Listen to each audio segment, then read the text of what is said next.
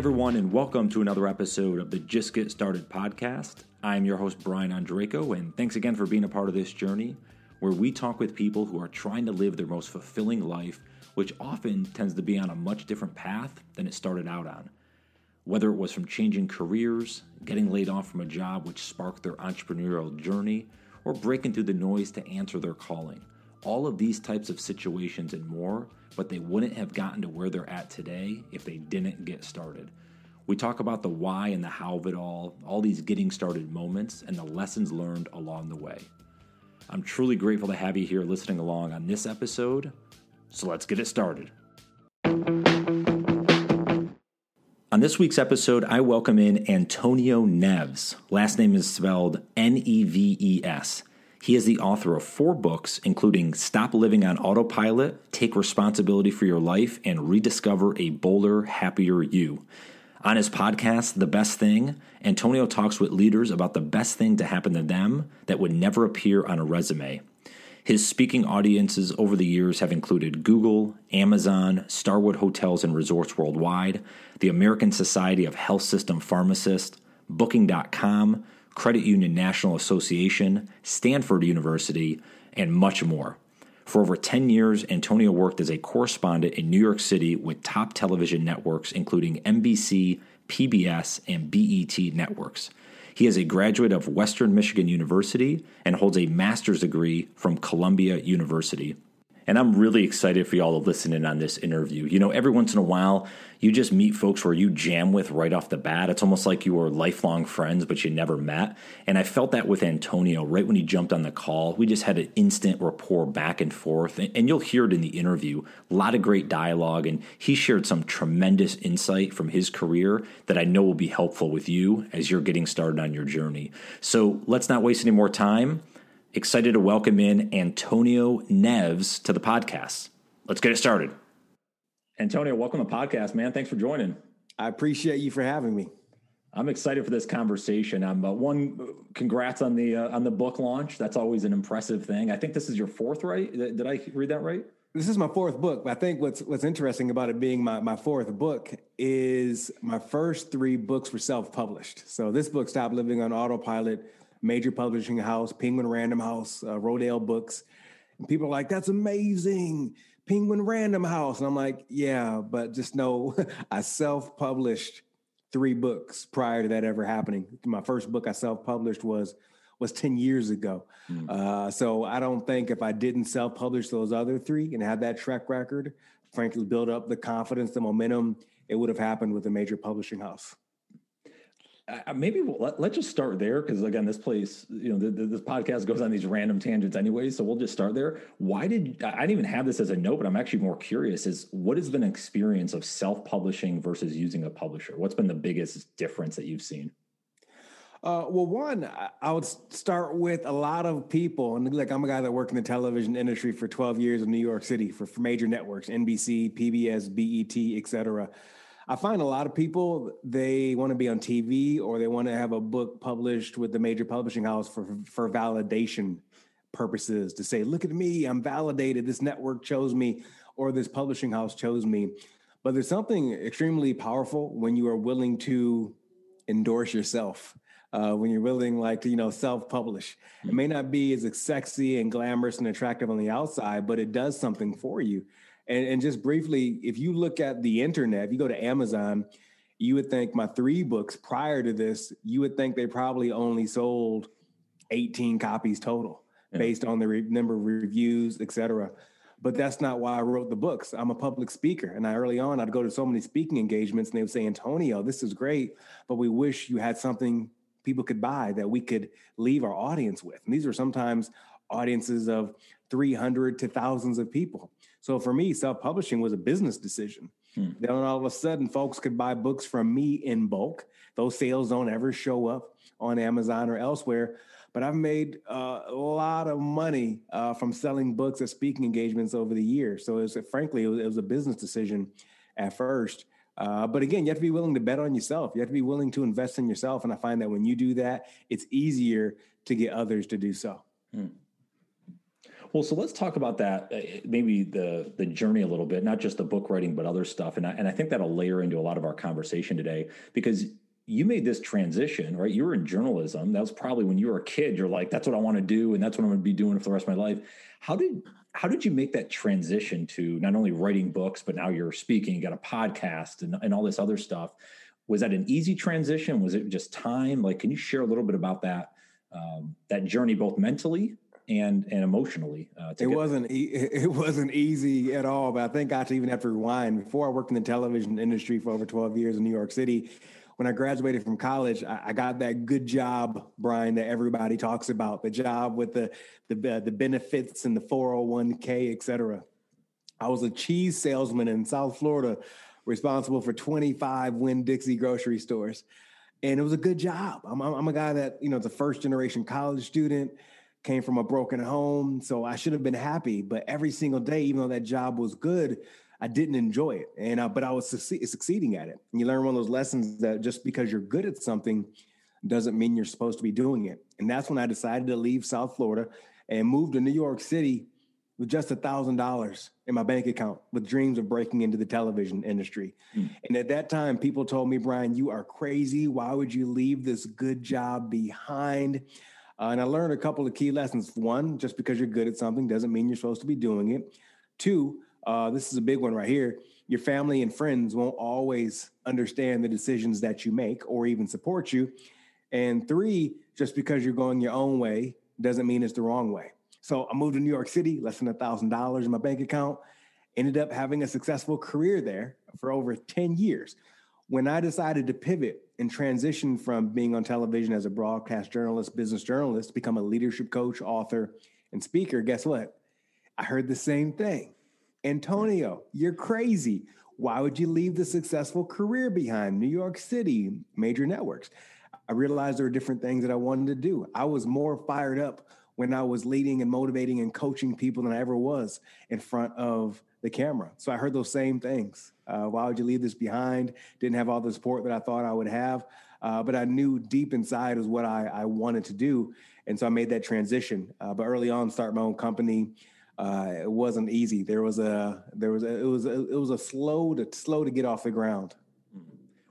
Did you ever struggle with the you know you're the TV guy or you're you know like whatever um, whatever I guess label someone put on you. Did you struggle when you did eventually leave that, or was that an I, easy leave behind? It was not an easy leave behind. I struggled not necessarily because that was the label that people put on me. It was because it was the label that I put on myself. Uh, when I went off to be a coach, when I went off to be a speaker, even when I'd meet strangers and they would say, "Hey, what do you do? Tell me about yourself." I was like, "Hey, I'm a coach. I'm a speaker." And I also worked for NBC, for BET, for these different networks. It was as if I had to, to validate myself. So I held on to it for a long time, mm-hmm. you know, maybe feeling a little bit insecure that being a coach, being a speaker wasn't enough. So I'd add in the other stuff. But a great question I love to ask people no matter where they are in their career, and this is a great one, is how would you introduce yourself to a stranger if you couldn't reference your career, if you couldn't reference your profession?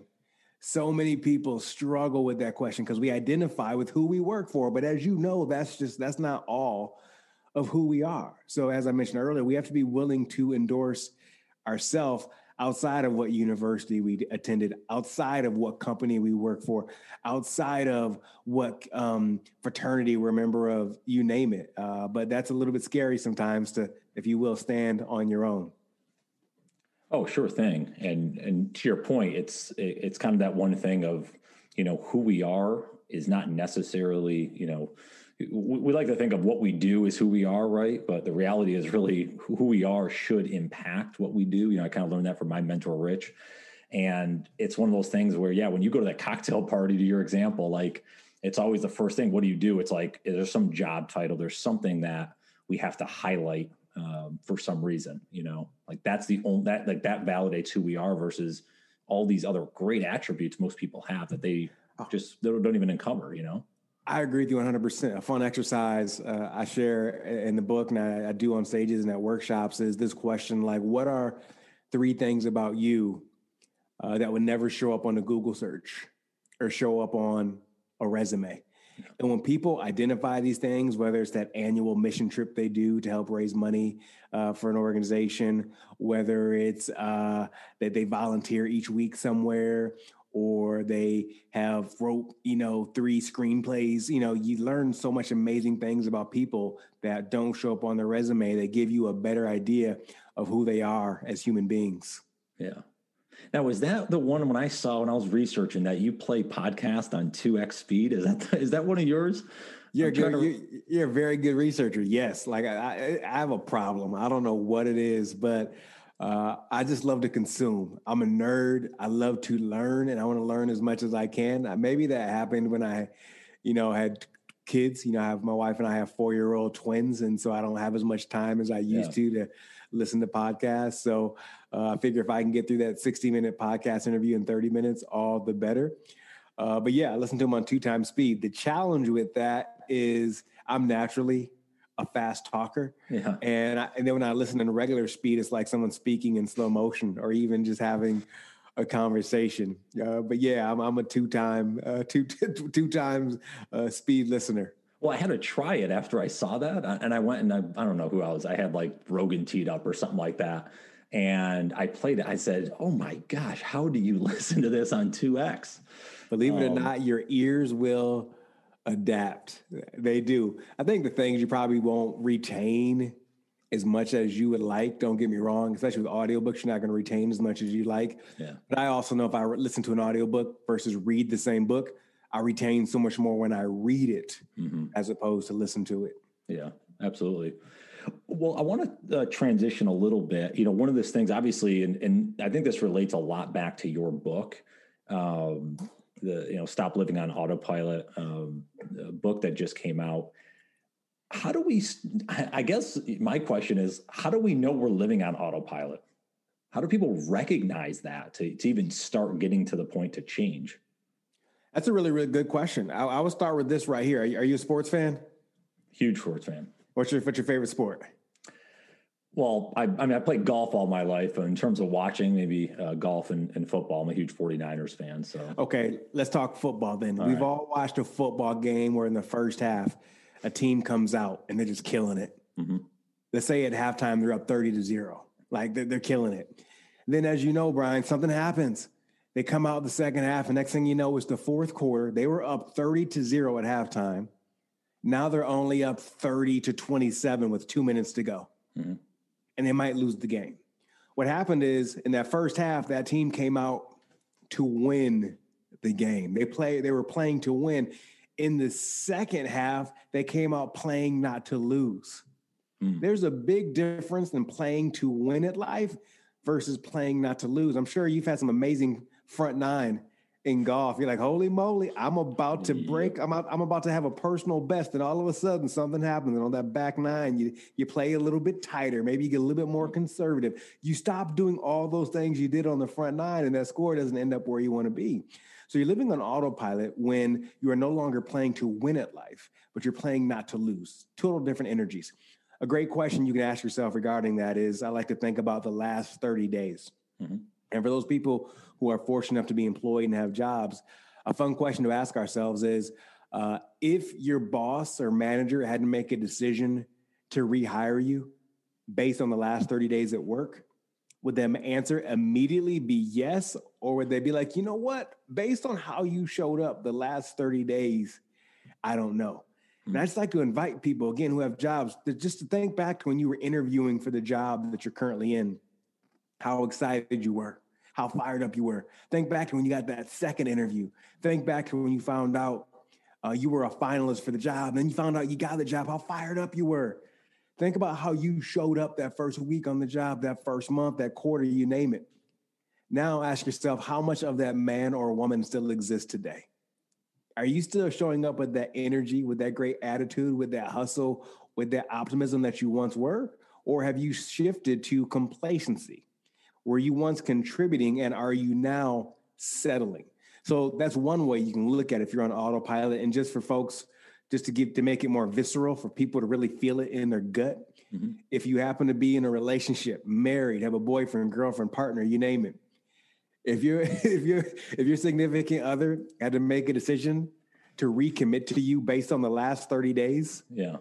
Would they immediately say, Yes, I recommit to you? Or would they say, You know what? We might need to keep dating a little bit longer. I don't know, based on how you showed up the past 30 days, if I want to recommit to you or not. Mm.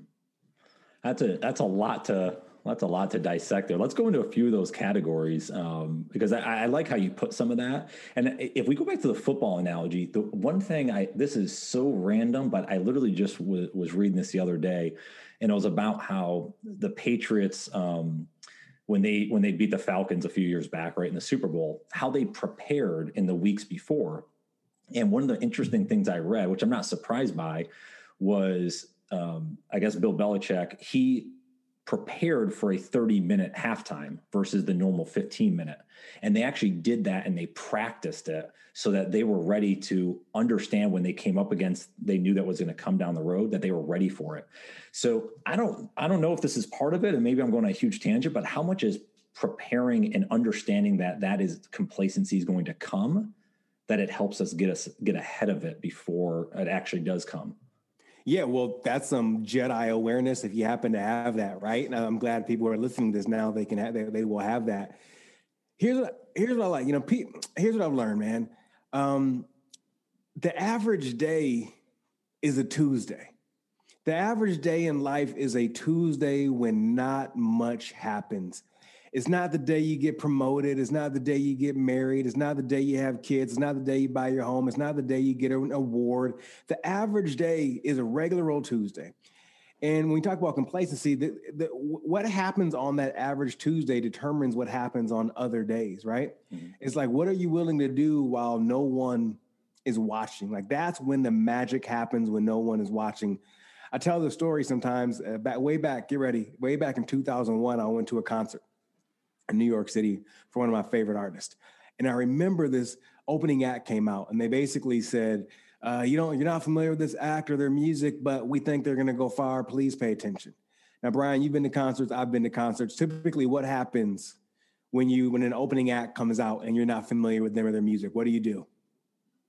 I don't know. You go run and get a beer. I don't know. you run and get a beer. You have a conversation. Right. You pick up your phone. Remember, even this. This is 2001. There's no Spotify, YouTube, Twitter, right. any any of that kind of stuff. So pretty much everyone that night when this opening act came out ignored that person. They got beers. They had conversations. Not because they weren't talented or gifted. It's just that they had no context for that person.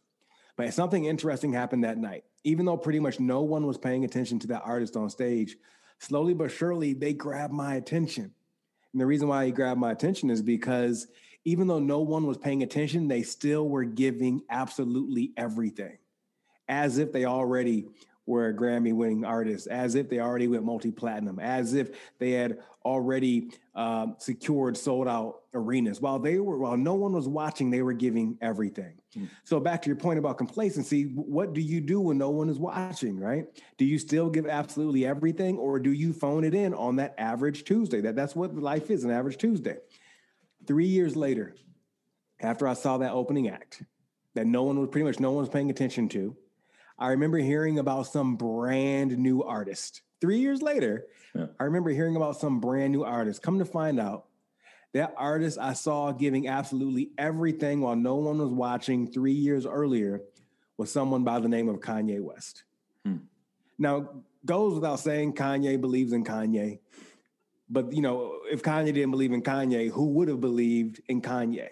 Yeah. Now, nowadays, Brian, people give Kanye West a lot of flack about, you know, what he says on social media, this and that. And though I may not agree with everything he says or does, I don't agree with uh, everything anyone says or does. Um, uh, everything.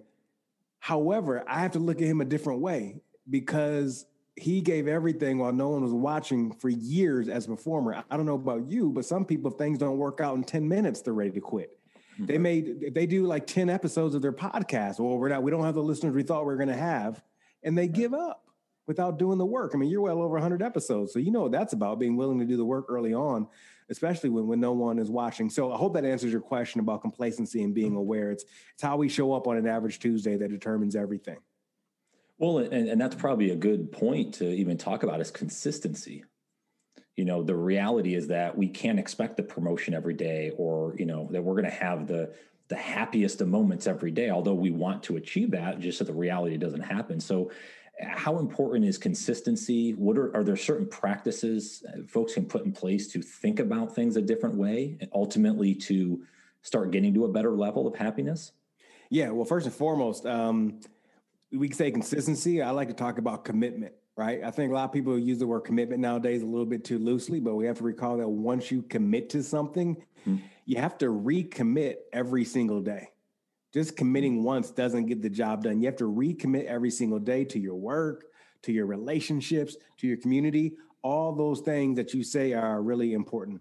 Uh, in terms of things I think that can make a really big difference, in terms of like if, if you want to get a little bit more prescriptive and practices that can make a really big difference, like I know there are five things that need to happen over the course of a standard day for me for it to be a good day. I can't promise it will be a great day, but if I make these five things happen, uh, odds are it's going to be a, a decent day. Number one, I know if I meditate on a daily basis, that's huge. That's one thing.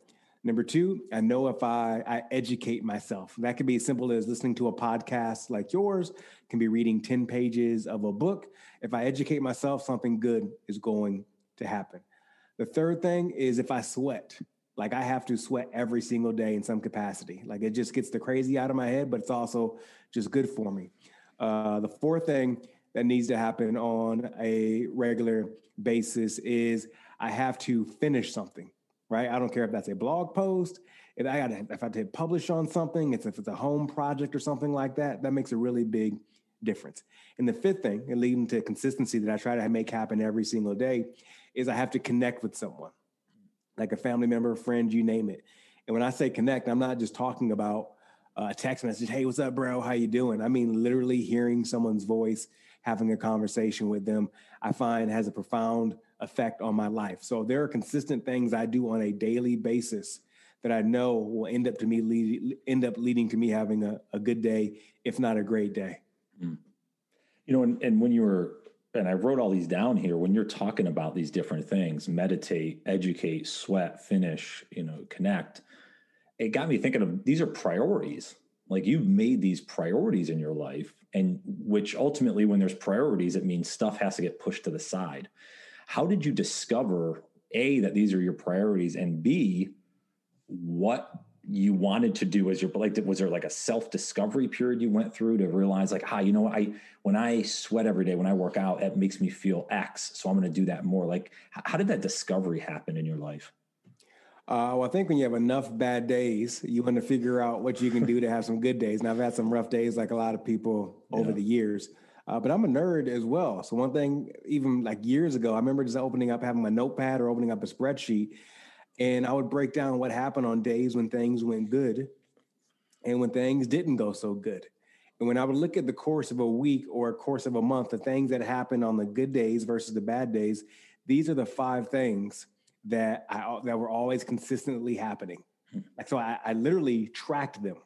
Like it wasn't happenstance, it wasn't guessing. Don't get me wrong, we can pull some of these apart. It's a no-brainer. You can look at the research and med- you know meditation is good for you you know sweating is good for you. You know, independently, these are all smart. You can look at finishing stuff. I mean, it's one of the achievement is one of the biggest components of positive psychology. So we know this on the surface. However, I had to track my days and see the differences between my good days and my quote unquote bad days and see what each of them had in common. And the good days had those five things in common. The bad days did not have many of those five things on there. So that's first and foremost. I was, I was able to do that.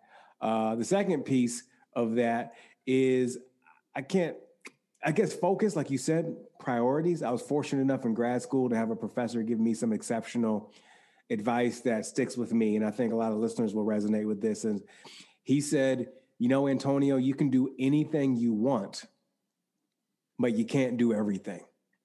You can do anything you want, but you can't do everything. And with a lot of people that I work with and I come across, the reason why they're not finishing stuff is because they have too much going on. I like to think about it like this. Uh, if you have your computer open and you have a lot of apps running at the same time, what can happen? Right? Apps are running, your processing speed is going to slow down. Worst case scenario, uh, your computer is going to crash. So people in their life have a lot of quote unquote apps running And so, what I think smart people are willing to do, disciplined people are willing to do, are to identify what quote unquote apps are open in their life and which ones are essential, which ones need to be closed, which ones need to stay open, which ones need to be minimized. Uh, I'll just give you an example. Right now, there's some TV projects that I want to work on. As you, as you know, I I left TV almost 10 years ago, but now I'm getting excited about creating some TV projects again. And I'm mm-hmm. really excited about them, Brian. And that app of that TV project is closed right now because if I open that up right now, it would interfere with the other things that are my priorities. Jim Collins, amazing author of the book Good to Great, has this quote and one has this, this quote that I'm going to paraphrase in Good to Great that says, "If you have more than three priorities, you don't have any." Yep. And you and I both know a lot of people who are like, here's my here's my 13 priorities for 2021. And you're like, ah, it's not gonna happen. Yeah. Absolutely. Yeah. I, was, it was so funny. I was thinking about that quote when you were, when you were saying it. Um, it it's absolutely true. And, and I, and I actually recognized it just recently where I had all these different projects to your points. Like the, I didn't have the TV stuff come up or anything like that, but you, know, you had these things come up and you're like, well, hold on, Brian, let's, let's focus on one or two of these. Let's, and by the way, too, I think when you chop down those trees and you get those done, it opens up new opportunities for you to do these other things. And, and maybe you're even more prepared, you're more skilled, you're more whatever because you've accomplished some other things, you know, gives you more confidence. Hundred percent. I mean, it can be as simple as home projects. There, there can be three home projects, right? You got to you got to replace the sink in the bathroom. You want to build your kids a, uh, a tree house, and you got to redo some stuff in the garage. I know a lot of people who are trying to do all three of those things at the exact same time, and none of them are getting done. Yeah. Close down two of those. Finish the tree house first, or finish which one is most pressing. Maybe that kitchen sink or whatever needs to be finished first. So but it's hard, you know, it's, it's the FOMO, right? People want to feel like they're doing everything. And I find that when you try to do everything, you pretty much end up accomplishing nothing. Yeah, and you know it's so funny when you mention that because you know you know when it, some some folks glorify themselves as multitaskers. I've never found a good multitasker. I don't know. I, I, just never have. Um, I, I, don't I don't know. I guess you can say you are, but I get distracted. Like I think I'm focused, but like when I have yeah the screen's up or I'm on a you know it's funny you're on a Zoom meeting and then you have your text messages come in, you whatever. Like you can't handle both because when you're giving attention to one, the other is suffering. You know. Yeah, I mean, the, and the research backs that up. That multitasking is like a, a myth. Like there are stu- studies that show that if you're focused on something, and then you get distracted with a notification or something else, it can take upwards to 15 to 20 minutes to get back into that zone that you were in. Mm-hmm. But here we are trying to multitask, multiple windows open, got our iWatch or, or going off, dinging on our wrist when somebody sends us a message or our phone. I mean, it's like, no wonder nothing is getting done. Hmm. I wanted to go back to something we were chatting about earlier and kind of connect the dots because we were talking about the, you know, I think you had a great analogy with, you know, I'm on a job interview, I'm giving my everything, and then fast forward X time in the future, and there's that complacency there. What's the why behind it? Why do we do that for ourselves, like to ourselves? Is there any anything you could share on? Again, maybe it comes back to helping us recognize why it happens. Yeah, I think the why is that at some point, in many ways, we settle. Again, I mentioned contributing and settling.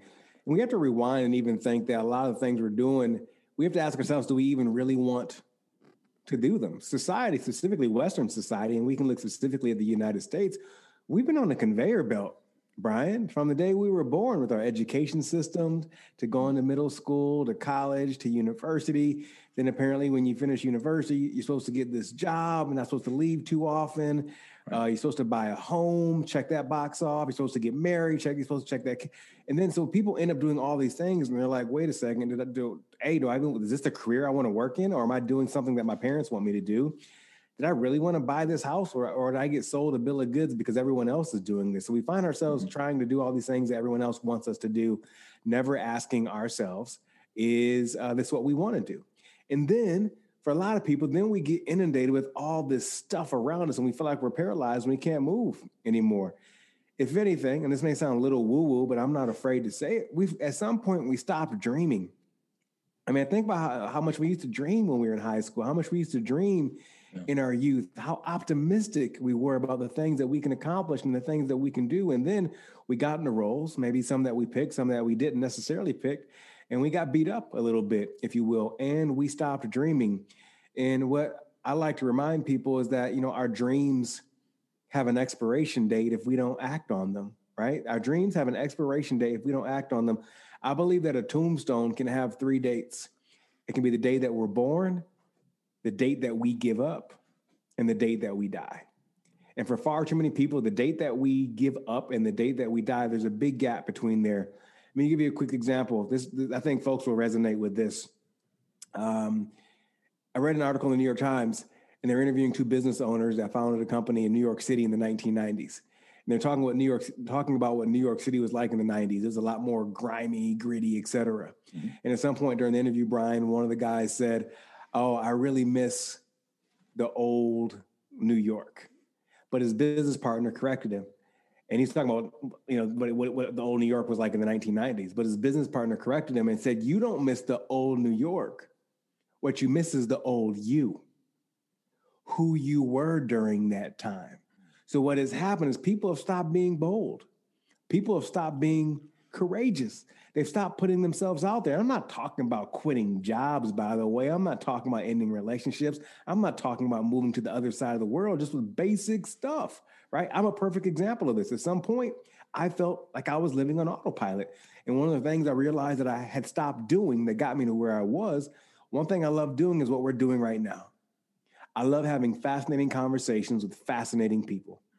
But I realized in my career, all I was doing was talking to audiences as a public speaker. Sometimes that would be 300 people, sometimes it'd be 5,000 people. So I had to ask myself, what am I going to do? So I recommitted to that dream of having fascinating conversations with fascinating people, and I started my own podcast. And even though technically the podcast isn't like a, a money maker, a revenue maker for me right now, mm-hmm.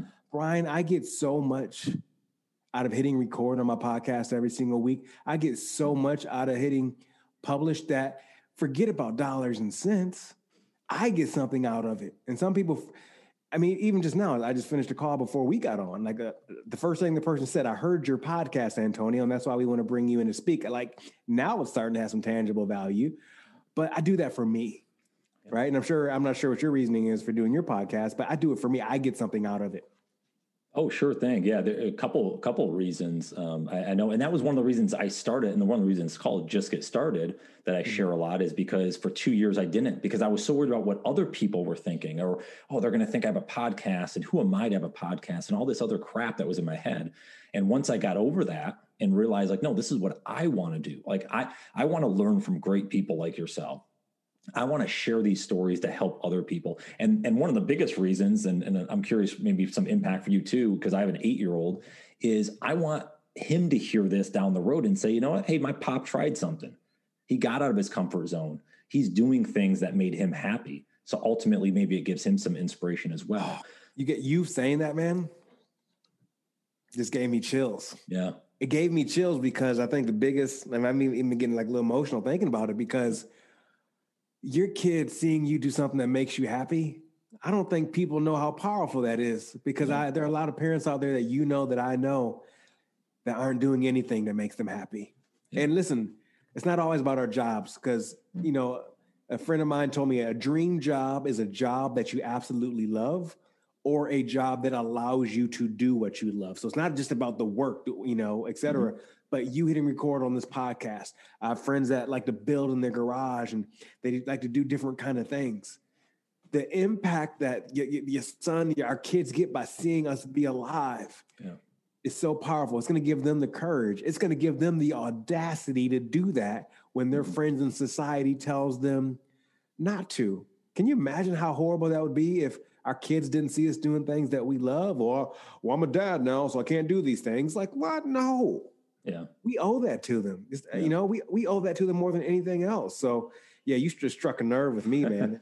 Good way. Well, you know what's interesting? I was talking uh, with uh, Dana on a, an earlier podcast episode about this similar topic, but around, you know, we've been for. I mean, I look at it as a fortunate opportunity. Obviously, COVID wasn't great for most people or all of us. Really, it's obviously in, in our society. But I take the positives as best I can. That my son was home with me a lot for virtual you know school and all that. So he saw my work environment. He saw when i was doing different things with, with my full-time job with podcasting with other things. I included him in. I shared that versus i i, you know, I remember this just as a kid. I don't know about you but like it makes me think back like my dad he you know he's been in like the the car industry as comptrollers at gm and stuff at dealerships and i've been around that my whole life. And i'd always remember him, him coming home and like the stories were always about like complaining about an employee or about what like it there's never there wasn't a lot of positives around it. And and my one thing to show my son is that there's a lot of positives. Yeah I, we go through adversity whatever but there's also hey listen this is what i do. This is how i go about my day.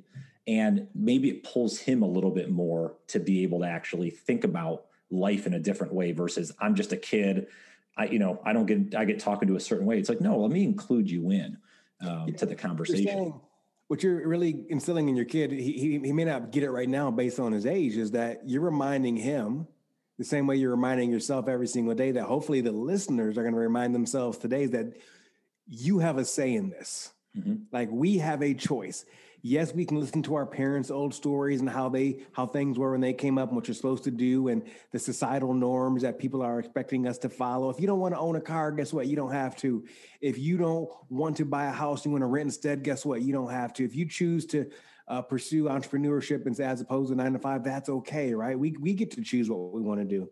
But I think at some point we get so busy at pointing our fingers at everyone else in society that very rarely do we point the fingers at ourselves and say, hey, what role have I played in where I am right now in life? And if I don't like it, if I don't like it, what decision can I make to make just one decision that I can make to make my life better? And very few people are willing to take that type of accountability. 100%. And you actually mentioned it earlier, and it's in the title of your book, but is being bold and and getting out there and just trying. Again whether it's you know you're doing speaking and writing other stuff like i do the podcast and writing and uh, and some other things like just going out and what's the alternative? Like what's that's the one thing that was the hardest thing for me because again i was so worried about what other people were going to think. I had so many self-limiting beliefs from my childhood and growing up like i'm not good enough. Like who am i kind of thing and that's why one of the sayings I have written in my mirror in my bathroom, because I have to look at it every time I go in there, is why can't it be you? There you go. And and it, it makes me kind of believe that no, no, I can do this. I can make the impact in the world that I want to make. And I, for whatever reason, because I know I went through it, we just don't believe in ourselves that we're good enough to put whatever it is out in the world. Right? Yeah, I think that's why it's so important to surround yourself with an amazing community I talk a lot in the book and my work about sp- spending your time with with allies, amazing people that encourage you, that inspire you, that challenge you, that push you and hold you accountable to be the best versions of yourself. That can be virtually, that can be in person with people you know extremely well, people you only know kind of well from Facebook groups or group coaching programs, church groups, you name it. And also, you, you mentioned being bold. I, I, don't want people to think that being bold means you have to start your own podcast or you got to leave your nine to five and start your own company being bold today for you could mean not drinking tonight. It, it can mean not having a beer. For that listener, being bold can mean that conversation you've been avoiding having with your spouse. It's going to take eight minutes to have. You may have that conversation tonight. Being bold may be like, you know what? There's an idea you have that you really think can, can transform your department at the office being bold could be doing some research and then putting together a short presentation to share that with your team or your manager right? Being bold can make can make some healthy decisions as it relates to your food. Being bold can be setting up an automatic deposit to save some money. Like we're not doesn't have to be crazy things. It can be very simple things. Yeah that's a great point to make. The simple the sometimes the times the smallest steps are the most important. Breakthroughs you know? come in small steps. I believe it What's been the biggest breakthrough in your life, do you think? If you had to go back and think about, you know, the biggest breakthrough that you've had, whether it's a mindset change, whether it's, again, maybe it's something more physical, who knows? It was a mindset change. Uh, the biggest breakthrough I had was being willing to accept. It kind of goes back to what you have written in your mirror. But for me, I have to, have to remind myself and remind others that that my success and my happiness hinders no one. I have to remind myself on a regular basis that my success and my happiness hurts absolutely no one. I come from an environment again where I mentioned I was the first person to graduate uh, from college in my family. I grew up with a lot of instability. You know, before I graduated from high school, moved nearly 15 times. Uh, between my mom and father, a total of six divorces. Hmm. Um, so there were times when I didn't think that I could be successful, that I could be happy. And then as I started to become quote unquote successful or more happy in situations, I found myself feeling guilty for that, for making that progress, as if I was leaving people behind, family, friends, my old community, etc. And I just had to come to that realization, that acceptance that my success, my happiness hurts no one. If anything, it shines a light on others to show them what's what's possible. So that was a big breakthrough that I have to recommit to every single day. That's awesome. Well, and that might tie in. You may use that advice. It may be something different. I always like to, you know, kind of as a fun, maybe ending to our conversation is, I, I, and you could talk about your kids or maybe go back to your younger self. Sometimes it's fun. And I want you to share one piece of advice. I always like to say, you know, maybe it's a post-it note you're sticking on the mirror, on you know, whatever, so they can take with them um, on their journey. What, what would you share as a as a lasting uh, piece of advice? I would share uh, not making a decision is making a decision. I don't think people like to hear that, but not making a decision is making a decision. So many people, when they're complaining about their life or their situation or their lot or whatever, all they're doing is complaining. And then they they'll say something like, "Yeah, but I didn't do anything. Yeah, but I didn't do anything. Yeah, exactly. You didn't do anything." So if you're sitting there complaining about something, not making a decision about that bad job, that bad relationship, that bad situation, that bad friendship, your neighbor cutting the yard at midnight, right? not making a decision is making a decision. I'm inviting people to make decisions. Does that mean it's always going to go your way? No. And that's okay. But the more you are willing to make decisions, the more you're going to build up confidence, the more you're going to build up momentum, the more it's going to be easier to make that next decision tomorrow. So I'm inviting people to make decisions. Jono, that's awesome, man. Where, where, can everyone connect with you online? Where do you prefer best way to uh, get in touch if they want to chat with you, follow you, whatever? Yeah, come hang out. Everything Antonio is at the AntonioNeves.com, the AntonioNeves.com. Podcast, book, social media, hub, everything is there. This was a phenomenal conversation, man. I, I really enjoyed this. Thanks so much for uh, for joining on the podcast, and I look forward to keeping in touch with you. Thank you for having me. Keep up the amazing work. Well, I hope you all enjoyed that great interview, and thanks again for stopping by the Just Get Started podcast. Uh, grateful to have you here. And if I could just make one quick ask before you run along on your day, you know, I've grown this podcast organically over the last three plus years, and it's from the great listeners that pick up, you know, a quote or a key learning or just enjoy the entertainment of the podcast and they share it out to their audience. They leave a review on Apple Podcasts, whatever it is. Um, and I'd ask that for you as well. If you've made it to this point and are listening in, um, a lot of the podcast uh, platforms that you listen on have a share button right there where you can share it out to your audience on various platforms. So I would be so appreciative if you wouldn't mind taking a quick second to do that um, if you really enjoyed this episode. So thanks again. Um, happy to connect online. I always love to meet new people. So if you want to go to my website, brianondrako.com, or connect with me. I'm at Brian Ondrako, basically everywhere on Instagram, Twitter, even Clubhouse, that new app that's out there. Uh, you name it. So uh, follow me online and uh, certainly look forward to connecting further. I hope you all have a great day, a phenomenal week, and we'll talk to you soon. Take care.